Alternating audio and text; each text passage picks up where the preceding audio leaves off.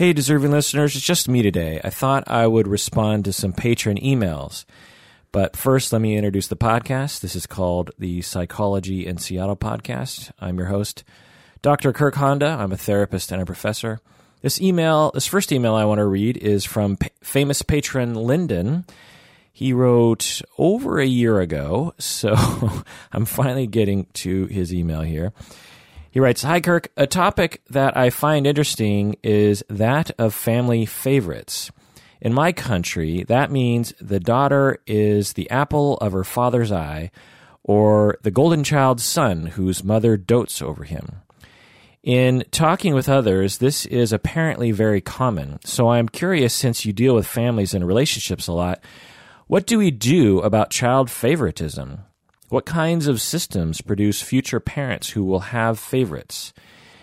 Is there any biological or evolutionary psychology explanations?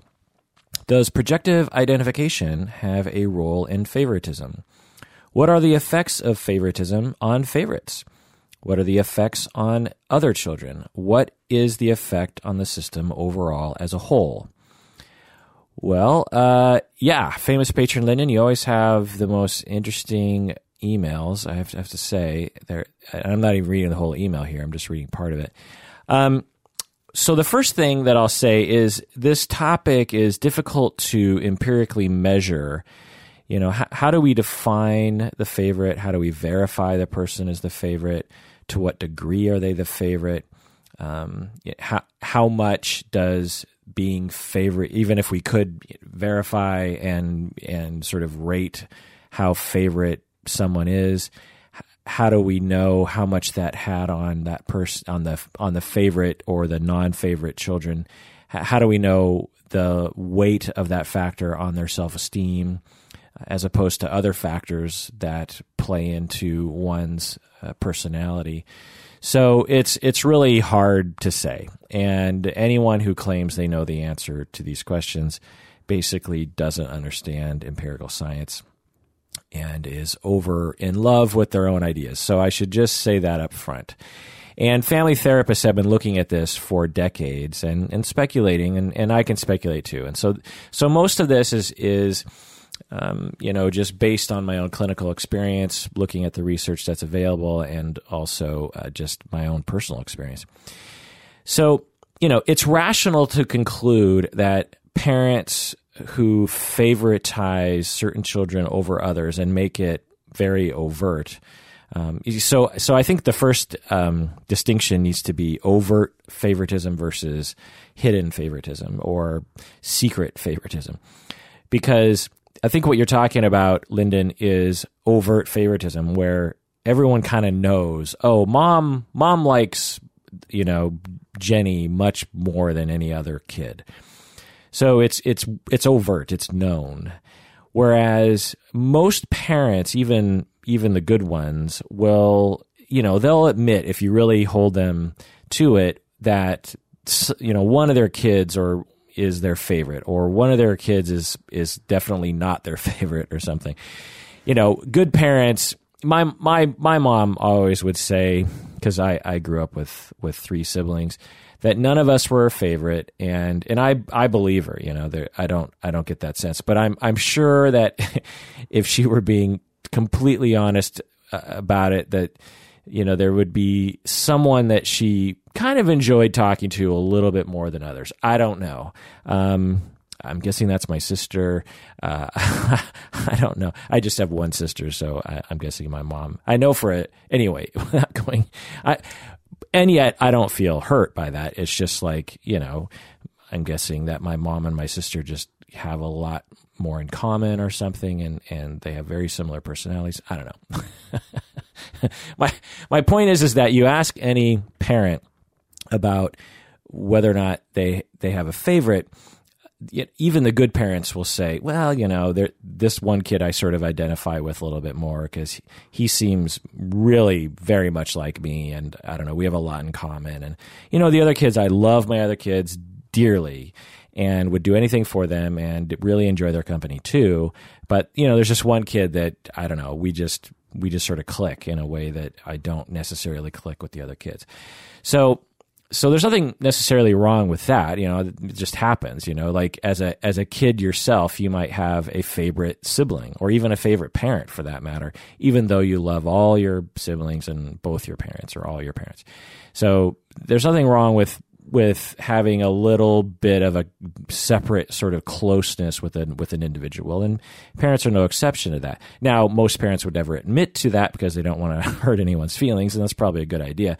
But really, what we're talking about here is overt favoritism, harmful favoritism, shall we say, and it's rational to conclude that parents who engage in harmful overt favoritism that they probably in their childhoods developed insecure attachment styles. You know, they were probably mistreated themselves when they were kids. The you know the parents, um, they uh, might also be highly stressed in their adult lives, which makes it harder for them to to um, you know react in a loving way towards all the kids. You know, you you put a family through war stress or economic stress or racism stress and a lot of things are going to suffer, including the parent's ability to think straight. And one of the things that might happen is that a subtle favoritism will will sort of work its way into a system so that uh, it's really known and harmful anyway. You ask about biological factors, Lyndon, and the only biological factor I would be comfortable speculating about would be that some kids are born difficult, is what we might say. You know, some some kids are born with GI problems or you know more sensitive or what we call gifted in which their their nervous system is just more uh, excitable and are going to be a little bit tougher as a child to you know as an infant for parents. You know it when you have a you know parents out there who have multiple children you know what this this is like in all likelihood that you know your firstborn kid cried all the time and just wouldn't go to sleep and just very upset you know and very bothersome. And then your second kid you know month you know by month 3 or 4 slept through the night didn't really cry. It wasn't and when they did it was you know infrequent. So some kids for whatever reason we could speculate as to why just just are tougher and are having a tougher time even though the parenting and the environmental conditions are identical. And therefore, it seems like that could result in favorites, right? Because right from the start, your relationship with the child is strained by a child who is difficult um, and that kind of thing. Or it could work the opposite way. Like you could have a child who had a lot of medical problems. And when you were a a young parent raising this child who you worried would would might die at some point, or you're you know you're just very concerned about this child's well being. You you might have an affinity affinity towards that child because that that child needed more love, needed more attention, and this sort of thing. Whereas your two other kids didn't have those problems, and you didn't really need to pay attention to them as much, and therefore didn't really get the kind of bond that you have with the child who was in and out of the hospital. So, you know, I imagine, so that's biology, I suppose. Evolutionary psychology, though, I, I can't really imagine a good speculation that we would never be able to test, of course, because you know what I think about evolutionary psychology hypotheses. But I, I would have a hard time thinking of a, you know, you know, a, a, a I would imagine a common evolutionary psychology hypothesis. I've never heard this, so you know maybe it's never been said. But I imagine it's like, well, you know, um, male parents have an identification with or a protectiveness of daughters, or or mothers have a sort of romantic thread with their sons or, or something you know uh, of course you know it all just gets a little silly in in my view and, and in my experience favoritism doesn't follow any kind of pattern like that. You know, it, eh, often when I talk about families with people, they'll be like, "Oh my God, I have experienced that men, you know, fathers really go easy on their daughters." And, you know, I just find that to be really common. And then I'm like, was that common in your family? And they're like, yeah. I mean, my dad went, was really easy on my sister. And I'm like, well, so you have an N of one, you have a sample size of one. uh, try not to generalize that to seven and a half billion people, because in my experience, that uh, certainly happens some of the time. But you know, it's it's it's equally as often that I see fathers will go easy on their sons. So you know, anyway, um, you asked about projective identification, and yeah, projective identification absolutely plays a role in favoritism. You're wise, famous patron Lyndon, to even ask that question.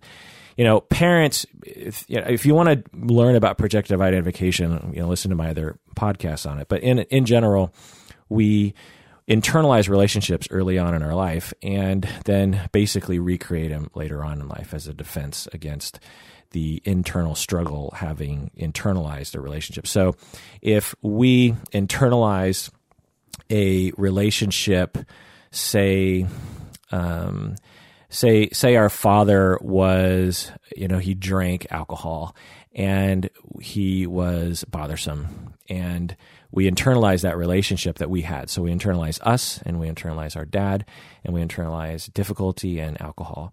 And then when our own son starts to drink, we, uh, because we have this unresolved internalized relationship with our father, we externalize it and then start to have transference of our feelings that we have towards our father onto our son who is now drinking because he is our son is now looking like our father.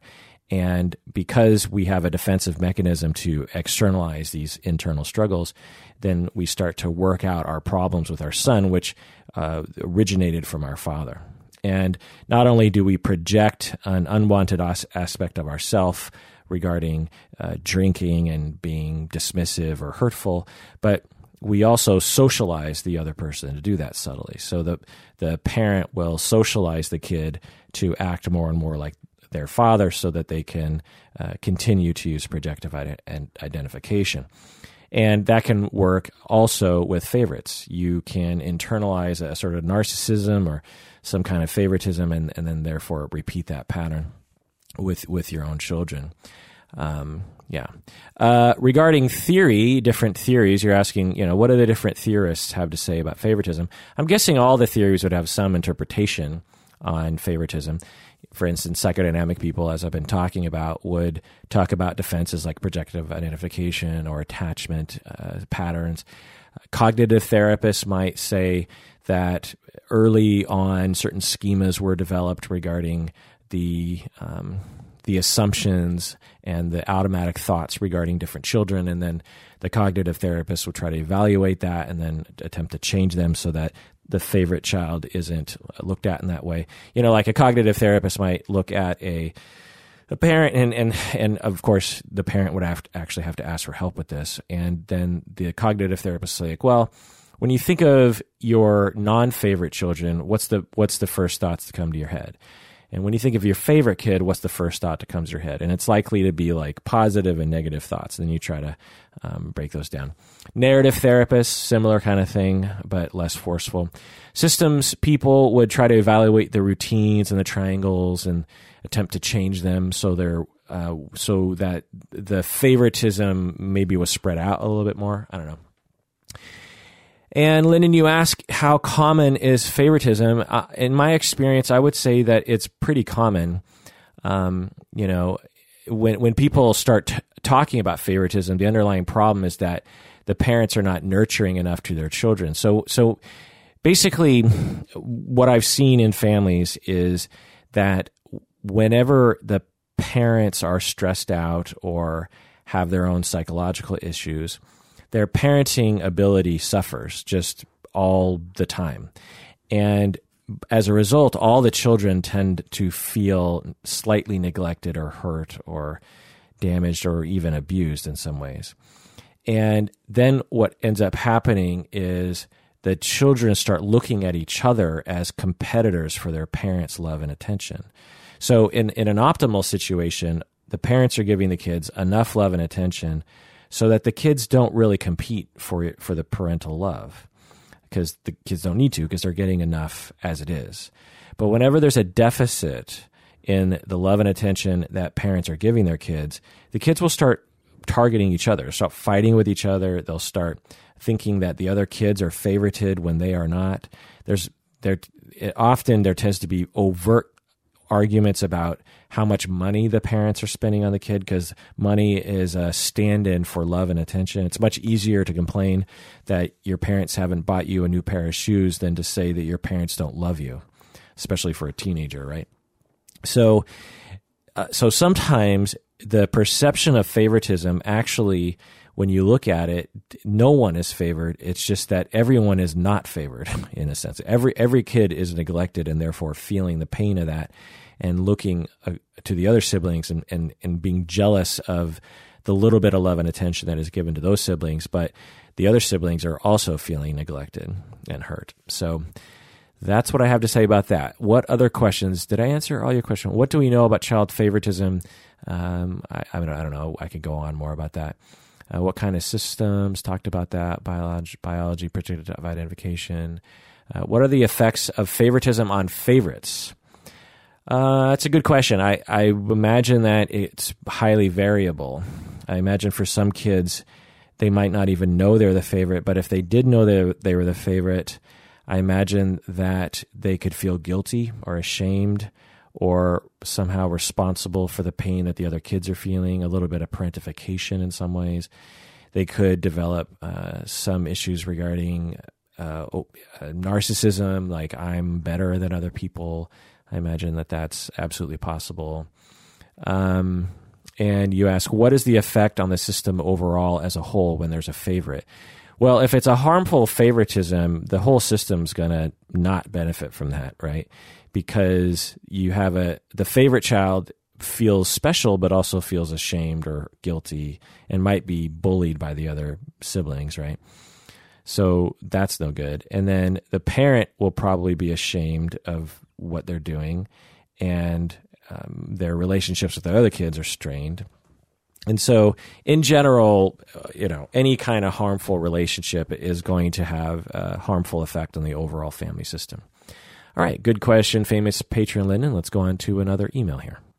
All right, this email is from patron Nathan patron Nathan wrote some time ago. I, am finally getting. I finally have time to get to all these emails that I have been pile that have been piling up, and so some of these emails have come from a long time ago. But anyway, patron Nathan wrote.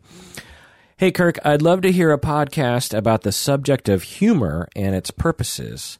Patron Nathan spells humor in a weird way, which indicates he's either uh, he's just not from the United States because doesn't like Canada and the UK and Australia all spell humor with a U. Anyway, so um, that's what he says. I'd love to hear a podcast about the subject of humor and its purposes.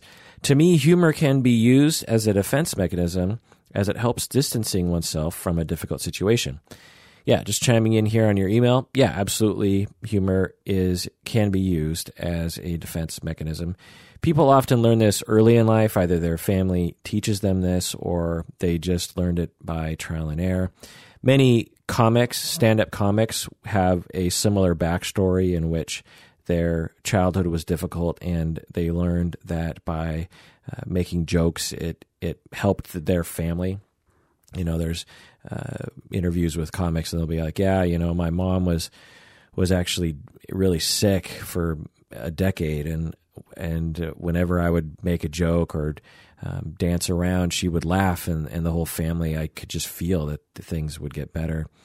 Um, or a, another path is when you are being targeted by bullying or abuse or some kind of other familial or societal problem some kind of attack on you, uh, one defense is to make jokes. It, uh, you know, if you're the funny guy, people tend to avoid bullying you, or um, or at the very least, at least you can laugh about it while you're being bullied, that kind of thing. Um, and honestly, it, and it shows up in therapy too with clients and with students. Honestly, uh, I you know obviously work with clients but i also work with I, I, work with more students than clients these days and uh, students and supervisees of mine, some of them will use humor to avoid certain things, and so it it's um, it's interesting, and it's really hard to resist when when someone. So when I see someone, a client or a student or a supervisee, using humor to avoid, it's it's really hard for me personally to resist that because I like to laugh, I like to joke around, and I bet you a lot of times it just goes over my head that I will be say working with a student on something and they are getting close to something that's kind of rough for them and they'll avoid in a say a dysfunctional way by making a joke or just by giving off a very jokey persona. There are certain people who you might know people like this. You just give off a very jokey persona. I mean, Umberto is one of those people, and if he were here, he might totally admit that he uses humor in a dysfunctional way sometimes. And I mean, most of the time, I think his humor is um, not dysfunctional at all, but and actually helps a lot of things. But anyway, uh, everyone knows someone who might be a candidate for this. I, I would imagine, in which everything basically. No, that's not the right way to put it the right way to put it is that when you are around them, you just expect to laugh a lot. And that's a, that's can be a wonderful thing and it's not necessarily dysfunctional, but for some people they're they're avoiding and they're running from issues to such an extent that they've developed an extremely good persona that basically socializes everyone around them to laugh at everything and to never take it anything seriously and to to avoid what they're trying to avoid, and then everyone around them basically colludes with a defense mechanism. Um, you know, I know students who are like this, who who just eternally give off a very comedic persona, and in doing so, are likely avoiding facing things head on, and are and are terrified on the inside. And so, it's up to us as therapists and as professors and supervisors to gently work on that with some people, which I have. Um, I've even written a, a, song about this to some extent, um, where it's like in the chorus, it's you know, it's so easy to laugh it off. Anyway, uh, you go on with your email, patron Nathan. Humor can also be a great way to connect with people for reasons I don't really understand. Okay, chiming in here. Yeah, no one understands it. We we don't understand really any of our behavior, so let alone humor. But if I were to speculate, I would say that humor puts people at ease. You know, when we're laughing or chuckling or experiencing humor or something, it releases tension, likely because if we're laughing, then it's a signal to our bodies that we're not really in danger. You know, if we were really in danger and someone was trying to kill us, we wouldn't have the capacity to laugh or make a joke in that situation. So um, I'm guessing that's why humor. But you know, uh, and do do other animals have sense have a sense of humor? I, I think they do. And uh, what's what's that all about? I don't know. You know, and the the whole fact that humor is what tragedy versus um, you know it has to be like handleable tragedies that are unexpected. It's just weird that we consider those things funny, and then that most of our humor just kind of branches off and evolves from that basic notion of of essentially it's like when a clown trips and falls down and drops you know they're holding a, a, a basket of all you have to do is look at young kids to know like where all of our humor basically stands on. And a clown enters the stage is, is carrying a, a box of apples and then trips and falls and all the apples go flying. And as long as the clown isn't actually hurt and the clown is is just um, uh, you know, is going to recover and they're not, you know, they didn't like break their leg or something. Everyone's going to be laughing their butts off. You know, the kids are just, just rolling. Well, all of our humor basically comes from that. When stand up comics say jokes, they're basically verbally doing what that clown is doing to three year olds. It's just a more abstract, more complicated, but essentially the same components are there. And it's interesting when I look at humor through that lens. It's just like everything is basically, uh, what is it? Tragedy plus time equals humor or something. It's it's all about, uh, you know, people. The funniest jokes have to do with things that are actually like horrible in life, or things that are like genuinely bad, things that we genu- genuinely don't like, and the and or things that are genuinely unexpected. You know. Um, anyway, uh, and you ask me, patron Nathan, I'm wondering if you use humor in therapy. I'm assuming it can be a great therapeutic tool, but it might also be very tricky considering not everyone has the same sensibility to different kinds of humor. Uh, yeah, absolutely. I use humor all the time uh, with uh, not so much with clients, honestly, because by the time I start getting into the nitty gritty with clients, say you know after session two or three, the the subject matter is so serious that there really isn't any need for humor or uh, joking around would be uh, really off tone, shall we say. Um, you know, a lot of people use therapy to talk about extremely depressing, sad, intense, conflictual, negative things, and to make jokes about things like that would be horribly off tone. So, and I don't have any impulse to do it when I'm there. So, so uh, if you saw me in therapy, I'm guessing you wouldn't. You would be like, "Oh, wow, you know, I've never seen Kirk like that." Because on the podcast, I joke around a lot and talk a lot uh, for one, and when I'm in therapy, I'm I'm not talking hardly at all. Um, at least when things are going well, I'm barely talking and I'm listening, and I'm providing compassion and empathy, and I'm reflecting, and I'm in their world, and and and a lot of people come to me to talk about some very sad things that have that don't have any kind of humor to it at all. So anyway, but yeah, I mean, I use humor all the time. I, use humor a lot more with as a professor and as a supervisor, and I imagine most of the time it goes well. Otherwise, I wouldn't do it. But there, I've made mistakes. There there have been times I can't remember any off the top of my head, but I, I, know there have been times when I've made a joke and just been like, "Oh, gee, that was bad." like I, I, I just made a joke about something I shouldn't have made a joke about, or um, another uh, kind of pitfall that I've found that I've you know fell fell into is with group supervision. Um, I do I do a lot of you know group supervision where there's say three to six supervisees in my group, and since I like to use humor a lot, peop- and people, and there's certain people who love to use humor a lot too. Uh, the the consultation groups or the supervision groups over time can become extremely jokey, where it's just like you know every where it's hard for anyone actually to get serious sometimes, and supervision um, absolutely sometimes needs to be needs to be uh, very serious. I mean, there are there are some very serious topics that come up in supervision not only obviously with clients but with supervisees themselves. They'll talk about you know their mom died yesterday. Um, you know those those kinds of topics get talked about in supervision because it's it's a part of the clinician's life and their countertransference and um, and we're here for them and and so there are extremely grave conversations that happen and I have found that if I am too jokey that it's hard for the group to actually uh, galvanize around the seriousness of the topic. And so I've actually course corrected with some groups where I um, will sense an opportunity for humor and I'll refrain.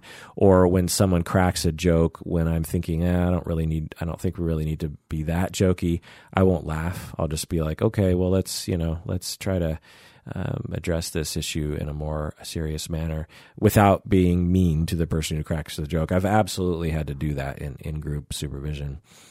Um, but in general, I would say I hope that my use of humor is helpful. All right, let's take a break, and when we get back, let's let's get to some some more of these emails. This is fun, right? It's fun to like finally get some of these emails off of my off of my list. All right, we're back from the break. If you haven't already, do this go to patreon.com and become a patron of the podcast. It's the way that you can show us that you appreciate this podcast. It's really the only reason why we keep doing this podcast is because people keep signing up on Patreon. You know, some people drop off and some people drop on. And so if you want to really support the podcast, go to patreon.com and become a patron now. Do it. Become one of us. All right. This email is from patron Eric. Eric writes, Hi, Kirk. I'm wondering what your thoughts are on post traumatic growth. It's something I encountered in a college psych class. It was presented as kind of an alternative perspective rather than something currently well supported by research. It intrigued me because I have had PTSD. At that time in my life, I had just come out of my worst, most harrowing period of it and was working to cultivate a more positive, wider perspective on trauma. Is there any truth to post to post traumatic growth? Is is it still too new age or underground to be authentically discussed? Unquote.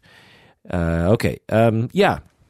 I love the topic of post traumatic growth, actually. I think it's one of the better things to come out of psychology in recent decades. It's it's basic. So, if, for those that don't know, it's basically defined as after a terrible trauma, like being raped or a near death experience or a difficult car accident or even being um, physically abused throughout your childhood, that or coming back from a war, that you know we all know the negative effects of that. PTSD being one possible negative effect but uh, what about the what happens in terms of uh, some positive change from from trauma? Uh, is are what about is there any sort of positive change that people who experience trauma experience? Which at first might seem kind of funny. It's like how can something really horrible, hundred percent horrible, uh, produce something that is positive in that in the victim's life? Well, that's what post traumatic growth uh, the the topic, uh, the people who are interested in that, the researchers they have found, um, you know, it's it's. Um, I, am not sure how many people talk about it. I certainly do, um, and in my experience, trauma experts and PTSD experts and grief experts all at least know about post traumatic growth, if not focus on it.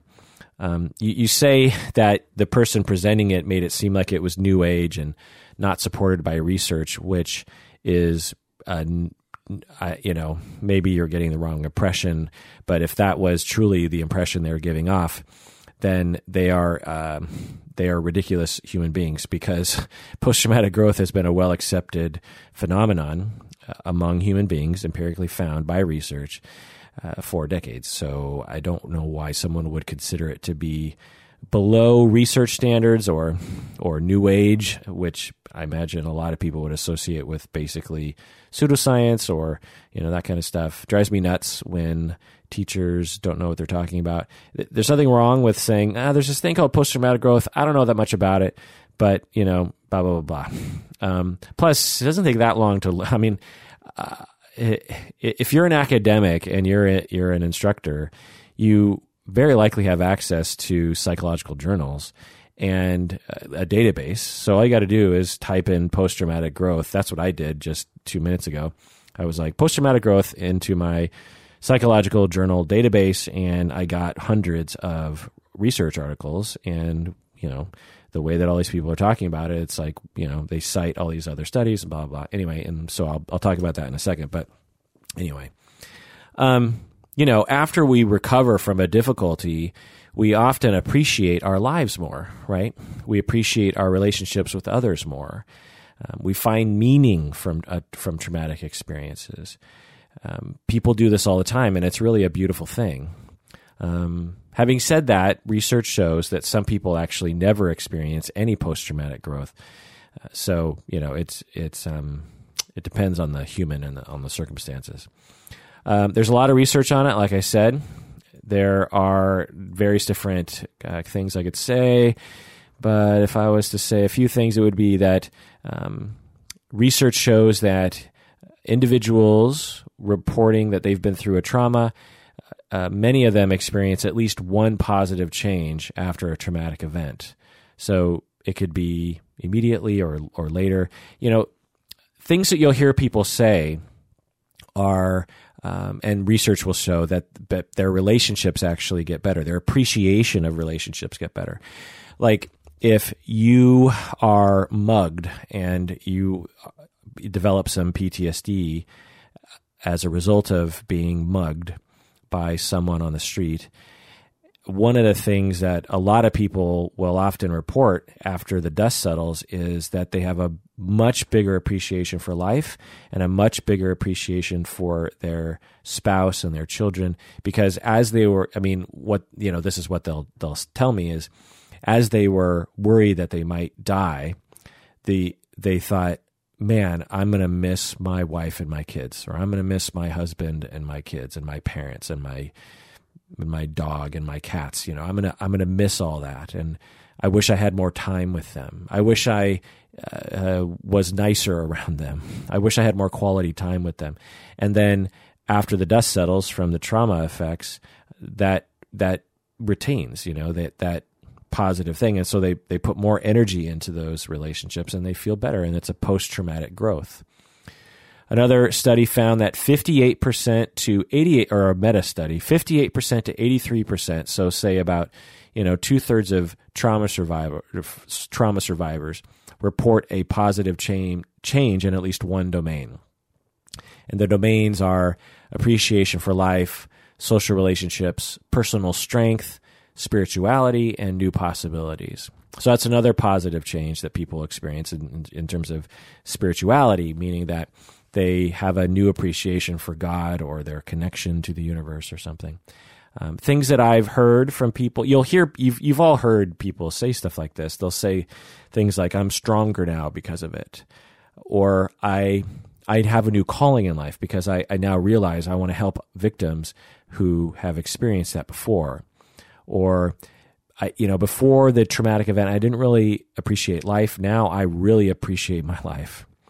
Or some people will say it, it gave me an excuse to become an artist, and I now will dedicate my life creating art to this traumatic event. Or I've become a part of a new community of other people who have been through traumas like this. Uh, people will say, My life has purpose now. So you'll hear stuff like that. You've all heard stuff like that, right? Well, that's a positive change from trauma, right? It's it's meaning, it's purpose, it's uh, you know, when we go through difficulties like this, we we have a natural tendency to try to to try to find meaning, to try to make sense of it all. Why did this happen to me? What does this mean for the rest of my life? For most of us, uh, we through exploration, we'll find something. And as a therapist, I've I've helped people find those things. I never tell them what they're supposed to believe, but I but I'll you know when the dust has settled, I might say like, well, so what does all this mean? You know, when some sometimes I'll ask people when you know fast forward a number of decades and you're on your deathbed and you're looking back at this time, uh, this difficult time that you've been through. What do you think you're going to say about this time? And some people will say, "Huh, well, let me think. I'm on my deathbed. I'm I'm 85, I'm 95 years old, and I'm, I'm laying there and I'm looking back at this time. Well, I, I guess I, I might think that I was glad that I went through that because it made me mature faster, or I, it made me appreciate what life is all about, which is about relationships and and art art and giving back to a community whereas before the traumatic event i didn't really focus on that stuff. I was sort of lost in materialism and that kind of you know. So you'll hear people say stuff like that and therapy is a way to help to get that. So post-traumatic growth patron eric is a well-known researched phenomenon within the field of trauma and grief and there are plenty of studies that have looked at it, and it's not hard to study because it's not some sort of evolutionary psychology claim. It's just asking people, um, you know, have you have you experienced a positive change as a result of this terrible trauma? And if they say yes, then they're one of the people that has, and if they say no, then they're one of the people who hasn't. So uh, it's a well researched phenomenon. All right, let's read another email, shall we? Okay, this next email is from an anonymous patron. She writes Hi, Kirk. I was wondering if you could touch on re victimization. A fellow sexual assault survivor and I were discussing how often we hear from other survivors that sexual abuse or assault has not been the, has not been a one-time thing in their lives. It appears that many victims of sexual assault have been assaulted by multiple per- perpetrators multiple times I've read a bit on this and it seems to be an actual thing, but I cannot quite understand why. The most interesting theory I've read is that victims try to recreate their abuse, but with a different ending. End of email. Yeah, uh, as I've said before, the short answer is we have no idea because our current technologies, uh, and I'm guessing for the rest of my life, the current the technologies will not be able to really answer this question as to why human beings are the way that they are. Uh, but I think there's some rational speculations based on data uh, that I will provide right now. So these are the ones I can think of off the top of my head that I have. Um, they're not off the top of my head. I mean, they're ones that I've found to be, you know, good speculations with clients I've worked with. So, number one, as you mentioned, yeah, some survivors will try to recreate the abuse uh, with a new abuser in a un, in an unconscious attempt to produce a better ending, which often obviously doesn't work and just adds to the trauma. So for sure, that that seems to be a, a good speculation and falls in line with psychodynamic object relations, projective identification lines. Number two, another speculation I would say is that sadistic psychopaths often can detect people who have been abused before. Sadistic psychopaths are, you know, they don't have any, they don't have any empathy, and they they get pleasure from harming other people, and and maybe even more specifically, they get pleasure when other people are terrified, and so they will sometimes figure out through trial and error that there's a certain kind of person that will tend to be um, easy to abuse and will tend to not talk about it. So, um, you know, if you've been through a lot of sexual assault in your life, you're you're much and you haven't uh, recovered because it can take a lot of time and it, and therapy is scary and a lot of therapists don't know what they're doing to even help and so so if you if you've been through a lot of sexual trauma and and assaults, the the the reality is that for a lot of people they develop PTSD and or dissociation or self shame or um, a very quick response to freeze. You know, we have the fight, flight, freeze, or appease. You so you know we used to call it fight or flight, but we've added freeze and appease because there's fighting when you're faced with danger, which we all can understand. You fight back. There's there's fleeing, like running away, which makes sense. But a, just as often, people will freeze. And whenever you know, all you got to do is listen to the accounts with Harvey Weinstein and other kinds of people to realize that under a lot of circumstances, people just freeze. it, it is a very common response to just be like, uh, what is happening right now? Just, you know, and you'll see, and it, you'll see people do this even when it's not sexual assault. Like, um, I, I have sort of a, a, um, funny YouTube rabbit hole that I go down sometimes where I watch those videos where it's like some security camera catches a car that careens into a building and no one gets hurt, but um, I just like to see the reactions from people. Sometimes it's like, you know, they're just buying a hot dog at 7 Eleven and, and then all of a sudden a car is crashing through the front door. I just, as long as, long as no one's get hurt, I, no one gets hurt because I, I hate watching those kind of videos. Those are traumatizing to me, literally. But if no one get gets hurt, then it's just so interesting to watch people's face. You know, from one one second they're just living their normal life, and then all of a sudden there's a car that's careening through the 7-Eleven, and they're jumping out of the way, and they're just in. And what you'll see, some people will do is they just stand there. They they're just like, okay, there's a car that is now in 7-Eleven and I'm just going to stand here. Some people will just continue the transaction. They'll just be like, okay, uh, here's my credit card. And you're just like, um, I'm pretty sure the cashier is, you know, the, the, the hot dog transition is off the table. and now the, the deal that, of this car is now, you know, taking priority. But you'll see people do that. They'll, or, or a car will, crash and almost hit someone as they're walking down the street, and the person will just continue walking down the street. They'll just be like humdy dum, moving on with life. And you know, uh, I don't know their state, but I imagine that's kind of a freeze response, right? Because um, you'll see other people flee or you know blah blah blah. And another uh, reaction is people will appease. People will try to appease because they learned early in life, or they surmise that if they appease Harvey Weinstein maybe he will uh, remain an ally in their career and not actually assault them. So, so there's you know there's all those different responses, and so when you are abused, you learn how to cope. So, say you're sexually assaulted by your grandfather from the age of five to ten. Well, throughout that time, uh, especially if your grandfather is being uh, threatening, like if if you tell anyone, I'm going to hurt you, or I'm going to hurt your parents, or blah blah blah, or I'm going to hurt your puppy, or something. You're terrified, and so you learn, okay, I better please this person because they have total power over my life and the people I care about.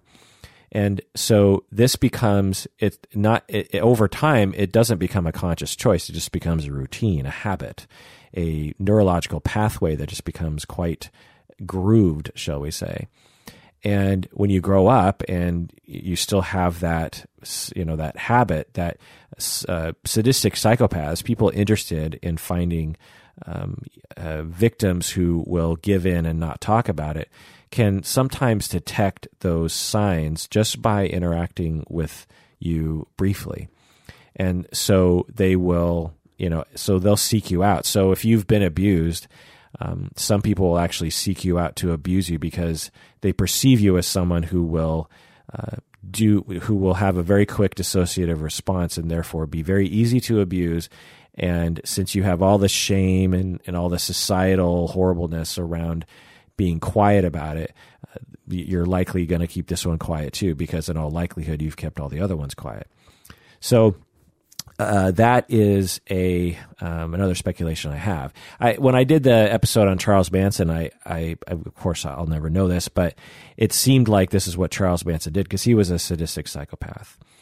Uh, in all likelihood, can't diagnose him from afar, but he certainly exhibited that sort of thing. And uh, for example, when he um, met the Beach Boy drummer, he he kind of did this to the to the drummer of the Beach Boys. He was one of the Wilson boys, and the Wilson boys in the Beach Boys, the brothers. It's sort of well known that their father was abusive, and so the drummer in the Beach Boys likely gave in to Charles Manson's. Um, you know, Charles Manson likely detected that he was someone who would give in to this sort of abuse real quick and not do anything about it.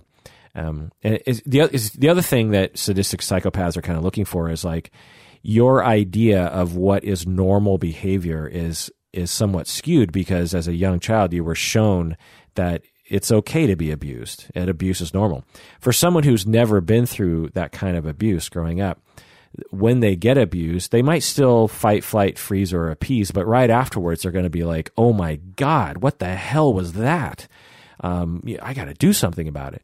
And so people, serial abusers, will try to find someone who's kind of used to it, essentially. Well, what Charles Manson did is very, it's hard for me to tell, but he seemingly detected that in the drummer of the Beach Boys. But then when he met, he met some of the other Beach Boys, particularly one of the non Wilson brothers, the, I can't remember his name, but he's the guy who always wears the Beach Boys hat. um, he Charles Manson tried to get him into his little uh, cult, and this other Beach Boy was like, "Oh my God, this guy's a creep," and ran away. And so, two Beach Boys, two different reactions, probably two different childhoods. Um, anyway, so so that's my second uh, uh, speculation speculation as to why survivors tend to um, experience several assault events. Number three is that abusers are often uh, victims themselves and therefore just feel more com- comfortable around survivors and vice versa. So, you know, it just makes sense, right? If you've if you've been abused yourself, then it's it's common to seek out people who have been through that experience because you feel like they understand you and you can understand them. Well, abusers, um, people who have been abused, often will abuse themselves. And so, by the sheer nature of being attracted to other people, and there's certain uh, cues that people will give off. Like, I don't know if they do anymore, but when I was practicing more with teenagers back in the day in the, you know, late 90s, early aughts, was to look emo, right? To have uh, dark hair and eyeliner and to have you know your bangs going over your eyes. This this was a signal to other kids that you are that you likely have been suffering from abuse.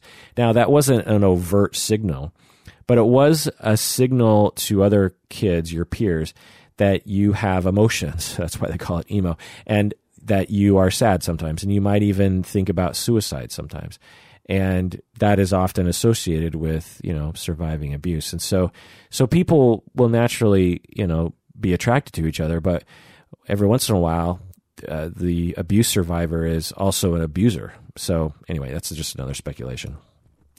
Another speculation number four is that survivors are often victimized by a loved one which basically intertwines love with abuse in that in the survivor's mind right so if your grandfather abused you from age five to 10, while also spending a lot of time with you and making you feel like a loved grandchild, then your idea of love is intertwined with being abused. And this kind, this can sometimes compel a survivor to seek out an intimate partner who abuses them. So, you know, because they feel like, well, that's what love is, is when someone loves you so much that they do that to you. Or um, or just the the style of of the personality is just someone that you're just really familiar with. So that's another speculation. Um, the last speculation I'll say here is that statistically speaking, abuse is very common, uh, tragically. And so, f- uh, for someone to experience two different incidents of abuse is actually statistically likely get, uh, particularly for young girls. Uh, boys get abused a lot too, a lot more than we realize. But uh, at any rate, uh, abuse is extremely common.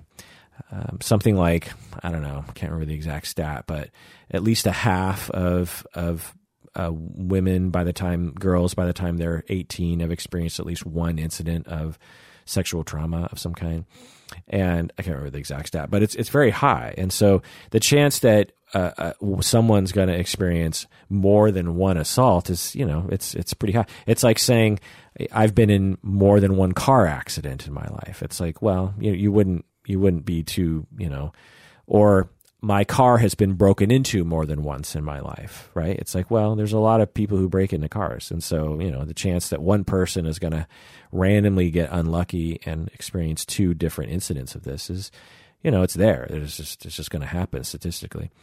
So, so those are my speculations.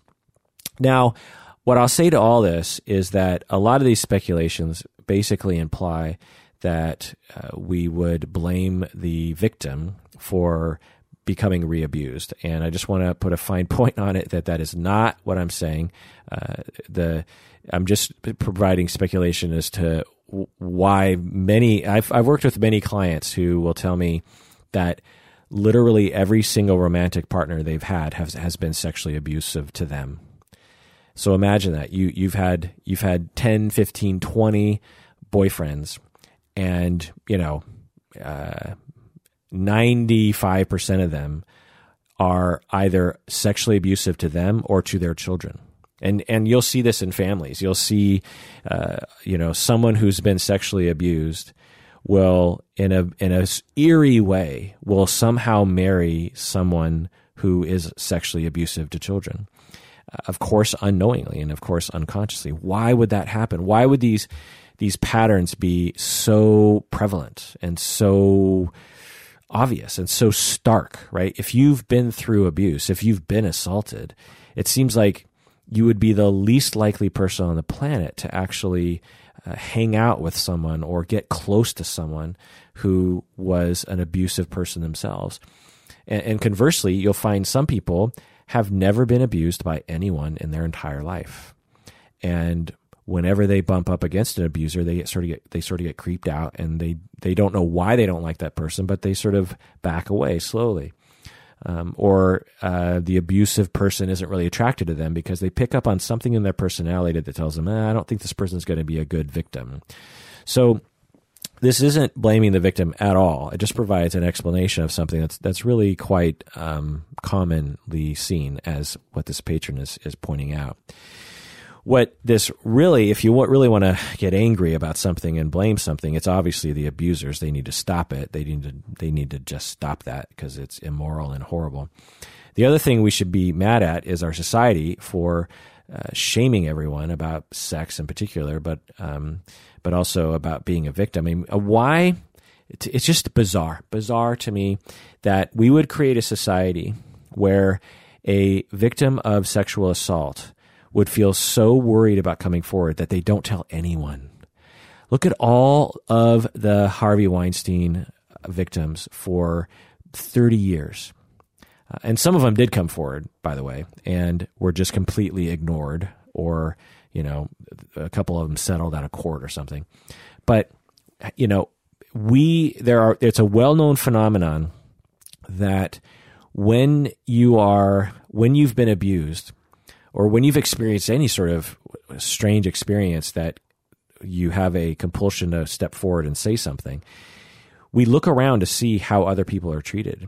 And in our society, we have a very long, firm, horrible record of treating victims of sexual abuse and, and assault uh, terribly. We either ignore them, we blame them, we re victimize them, we call them sluts, we uh, say that they're damaged goods. We um, say they must have brought it on. We, you know what? How do they bring it on themselves? I mean, we have these messages. They're they're not they're not things that people just invent in their minds. Um, you know, as I always say, it's like imagine a, a, woman is walking down the street and she's mugged. You know, someone uh, puts a puts a gun in her back and says, "Give me your purse," and she's like, "Okay, here's my purse." Um, do you think she's not going to talk about that? She, of course, she's going to talk about it. She's going to be like, "Oh my god, I was mugged." And when she goes to work the next day, she's going to be like, "You won't believe this! I was mugged yesterday." But if the same situation, someone walks up behind her and, and pulls her into an alley and rapes her, how likely is she going to talk about that at work the next day? Do you think she's going to say like, uh, "Oh my God, last night I was raped. It was horrible. Someone someone raped me in an alley." Uh, no. and why is that? Because our society is so stupid and we're so stupid that we can't figure it out. You know, whenever people talk about, you know, if, if aliens came to Earth and were, they, they'd likely be ex- way smarter than us, right? Because if they've managed to uh, traverse the star systems, they, they're likely extremely intelligent beings. And it's hard to imagine what would it be like to be smart, like, you know, significantly smarter than humans? And it makes total sense, right? Because we are significantly smarter than rats. We are significantly smarter than other primates. I mean, we are just like geniuses compared to other animals. I mean, other animals know stuff for sure. But, you know, when you actually look at um, cognitive abilities and this kind of stuff, like five year old children are smarter than any other animal on the planet. Um, they can't survive because, you know, they don't have the instincts or, you know, that kind of stuff. But, you know, the ability to do math, the ability to speak, the ability to drive a car, the ability to um, predict things and, and all these kind, you know, very fundamental things that we just take for granted are, are extremely complicated cognitive abilities. And so there's this huge gap between us and the smartest other animal let alone other animals. So imagine if this other foreign extraterrestrial animal came here and they were uh, a similar gap in terms of higher intelligence than us. It's always like interesting to think like, well, what, you know, what would they know? And what would that mean exactly? Well, I know what it would mean. It would mean that they, their societies wouldn't be so fucking stupid that they would create an environment that would make a victim of an innocent victim of sexual assault feel so ashamed that they can't come forward and talk about it. That's what I would know. I would know that those aliens with an IQ of 500 would would not create a society like that. Every time I, you know, the fact that we're still pumping carbon into the environment while, you know, the vast majority of scientists and the vast majority of Americans understand that this is not good that at the very least, like it's going to destroy. We've already, I think, destroyed half the species on the planet or something. I mean, like we depend on this planet. We will be the entire human race will die if things go bad for us. And we, this, you know, it might happen. Um, there's a lot of hope that technology will sometimes save us from this, or you know, blah blah blah. And it's just like, well, you know, geez, I hope so. Uh, and and at what cost along the way? And we're just we're just idiots. We're stupid. We're just dumb. Uh, the other thing, like a, another small example of this is, you know, you're driving on the freeway and someone turns on their you know someone wants to change lanes and they just turn on their blinker and they look in their mirror and they just and they just they don't check their blind spot and they just they just change lanes. Now, if this person was 16 and just learning how to drive, maybe, I suppose. But like you'll see grown humans just changing lanes on the freeway without checking their blind spot. And it's like, at what point, eh, like, did it occur to you that there, there, there might be a car there, you know? And this happens all the time. And I'm sure that these people are, you know, they're not, they're probably not idiots. You know, these are, and I've done it before. I've done, I've done that before. And, this is one of the dumbest things you could ever do because it's not like um, you know it's not a small consequence. If you if you change lanes and you hit a car on going 65 miles an hour on a freeway and you hit a car especially with the tail end of your car you are going to go flying. You're not going to it's not you're not going to just bump that car. That the bump is going to destabilize your momentum and you're going to start spinning and maybe even rolling down the street. And this happens every day on American roads. You'll, you'll not only obviously put your own life in danger, but if you have kids in the car, other people in the car, other people on the road, this is one of the dumbest things you could ever do as a human being. There are so many stupid things you can do as a human. This is one of the dumbest things, and I've done it. I've I've turned on my blinker and I and I looked in my mirrors kind of, and I'm like, yeah, I don't think anyone's there, and um, I you know uh, change lanes and I hear a honk and I'm like, oh my God, there's someone in my blind spot. Um, now I will say that I could probably hopefully count on my on one hand in my lifetime how many times that hap- that's happened. But um, anyway, we're stupid. We are, you know, our our average IQ of 100 uh, is in, you know, is is shown every day to me. And one of the things that is shown to me is just how dumb we are about sex and how dumb we are about s- sexual abuse survivors. Um, another thing I just know we're so stupid about is that everyone can agree that if ment- every that mental health is important and that uh, tax dollars should be spent on, spent on it. And yet, every time a budget is passed in this country, uh, it never gets addressed. Mental health is still vastly under um, funded, and um, you know, not only do the politicians do nothing for the most part, but voters do nothing too. Voters are too focused on idiot things that uh, are just like super um, simplistic kinds of political notions, and um, and just completely miss the bigger picture. Um, you know, uh, like anyway, I could go on and on. But anyway, my point is is that um, our stupidity is shown in some very obvious things that we do as humans, as a group, and I hope that aliens come one day and fix it all because uh, our society does not seem to be fixing this. The Me Too movement seems to be helping. The Harvey Weinstein situation, I think Trump being elected sort of woke everyone up to the reality that, wait a second, um, we can't just simply vote for a president to solve our problems. We have to actually do something about this.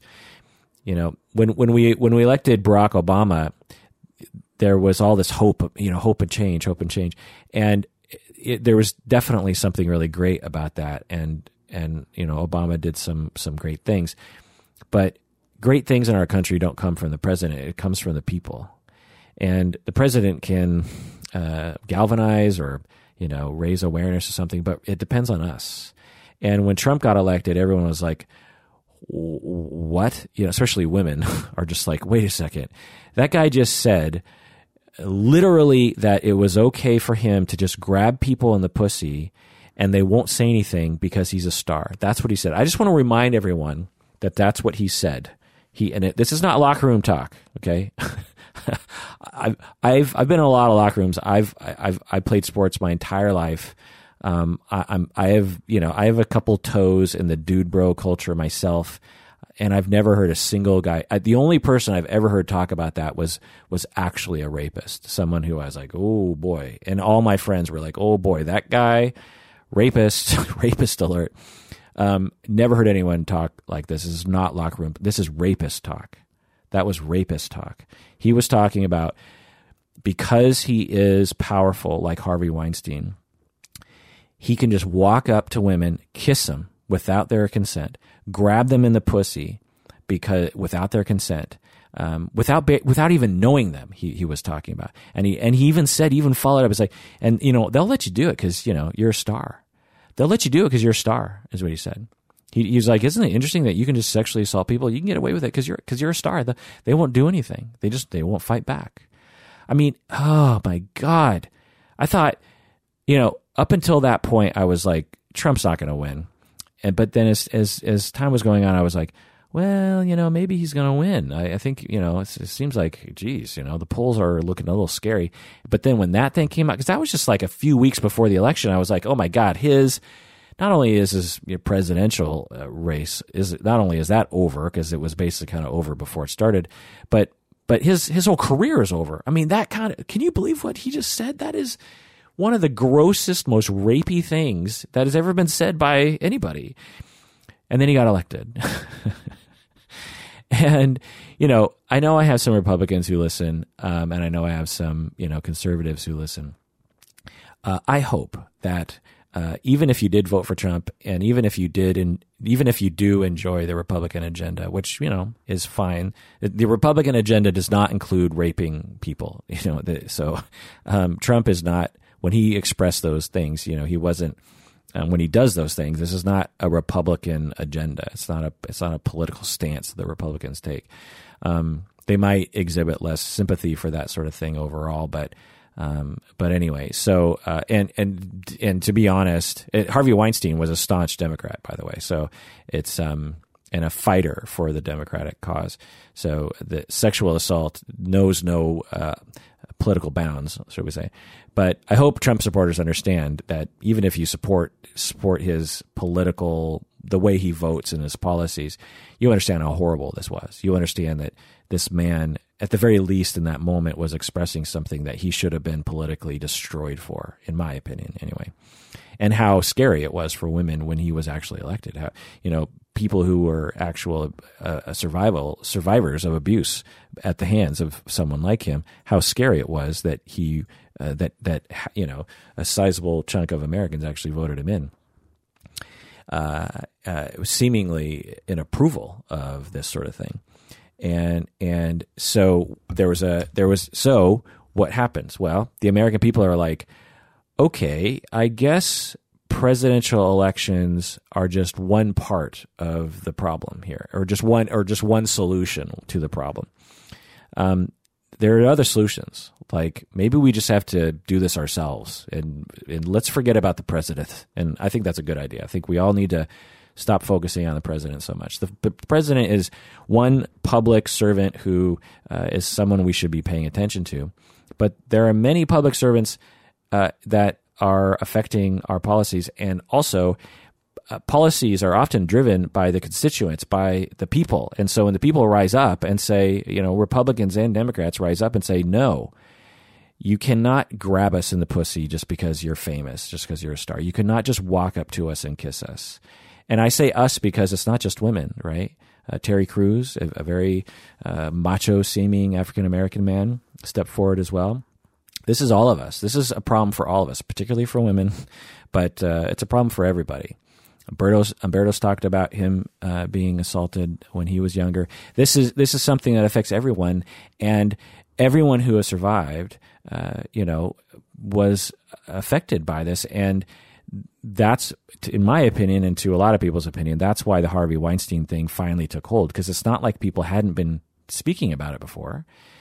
There were many jokes about it. You know, the uh, Seth MacFarlane joke at the Golden Globes about, well, now all you women, you no longer have to act like you're attracted to Harvey Weinstein. You know, it was it was well known. Lots of people had complained about it. Why did it Why did it finally take root?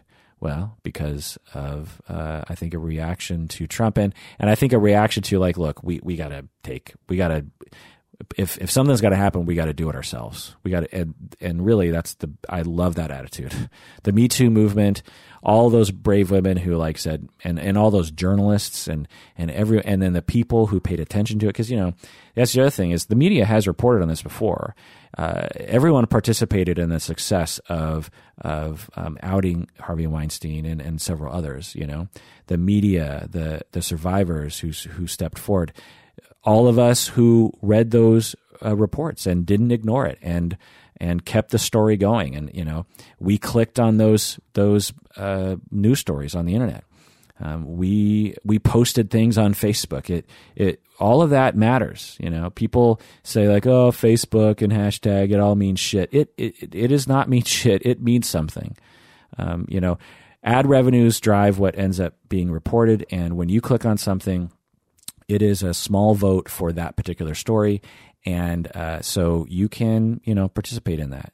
And and so along those lines, you know, think about the sort of things you click on and think about the sort of things that uh, grab your attention and think about the things you you ignore on the internet. Um, anyway, wow, that was a long soapbox rant. Uh, that does it for that episode of Psychology in Seattle. Thanks for joining me. If you would like to email me questions, you can email me at contact at psychologyinseattle.com. That's contact at psychologyinseattle.com. We appreciate short questions um, because I have I have a long list of deep dives that I have to get to. So you can help me out by just emailing me short questions until I get rid of all those other deep dives I want to get to. Anyway, take care of yourself because you deserve it. You you really you really really do. You you deserve a break when you need one. And you deserve support and you deserve to ask for help and you deserve to get help and we all deserve to mutually help each other out. Um, so do that because we deserve it.